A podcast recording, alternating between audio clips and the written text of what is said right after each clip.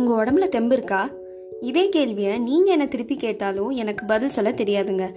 நம்ம தெம்பாக இருக்கணும்னா நம்ம மார்னிங் சாப்பிட்ற பிரேக்ஃபாஸ்ட் ஹெல்த்தியாக இருக்கணும். நான் டெய்லியும் காலையில் இட்லி சாப்பிட்றேன்ப்பா. ஆயில் ஃப்ரீ ஹெல்த்தியும் கூட அப்படின்னு நீங்கள் நினச்சிட்டு இருந்தா அது ரொம்பவே தப்பு.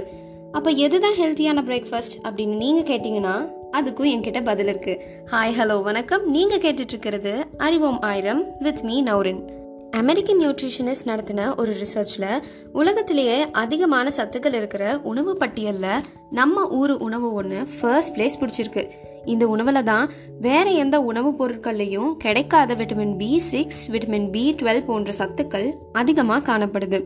இந்த உணவில் லட்சக்கணக்கான குட் பாக்டீரியாக்கள் இருக்கிறதுனால இது சாப்பிடும்போது நமக்கு இருக்கிற டைஜஸ்டிவ் ப்ராப்ளம்ஸ் அதாவது செரிமான பிரச்சனைகள் சரியாகி நம்மளோட டைஜஸ்டிவ் ட்ராக் சும்மா ஹெல்த்தியாக இருக்கும்.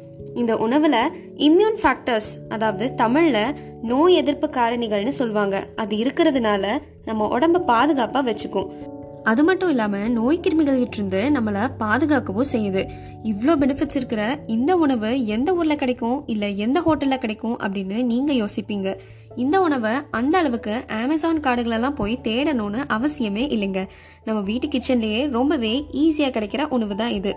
அதுதான் பழைய சோறு. நீங்கள் எப்பயும் யங்கா நாலு பேர் பார்த்து வாவ் வாட் அ பியூட்டி அப்படின்னு சொல்லணும்னு நினச்சா டெய்லி காலையில் பழைய சோறு சாப்பிடுங்க. பழைய சோறு சாப்பிட்றதுனால நம்மளால முதுமையை தடுக்க முடியும். அண்ட் நீங்கள் ஒரு ஃபிட்னஸ் ஃப்ரீக்காக இருக்கணும் அப்படின்னு நினச்சிங்கன்னா உங்களோட ஃபுட் மெனுவில் உடனே பழைய சோறையும் ஆட் பண்ணுங்கள் ஐயோ உள்ளுக்குள்ளே உண்டியல் சத்தம் கேட்குதே அப்படின்னு சொல்கிற அளவுக்கு நம்ம நின்னாலோ இல்லை உட்காந்தாலோ கை கால்களில் கடக்கு முடக்குன்னு வயசானவங்களுக்கு வர மாதிரி இந்த காலத்தில் இருக்கிற யங்ஸ்டர்ஸ்க்கு வர ஆரம்பிச்சிருச்சு.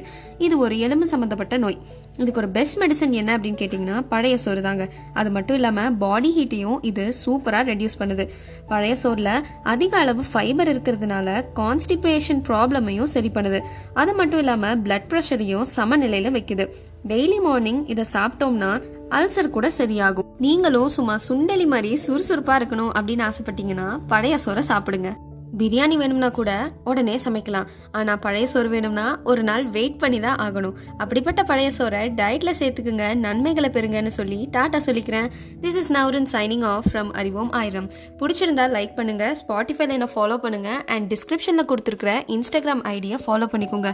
அண்ட் மறக்காம உங்க கேங்கில் இருக்கிற நோஞ்சா ஃப்ரெண்டுக்கு இதை ஷேர் பண்ணி மச்சான் மறக்காம பழைய சோறு சாப்பிட்றா அப்படின்னு சொல்லி ஞாபகப்படுத்துங்க. நன்றி வணக்கம்.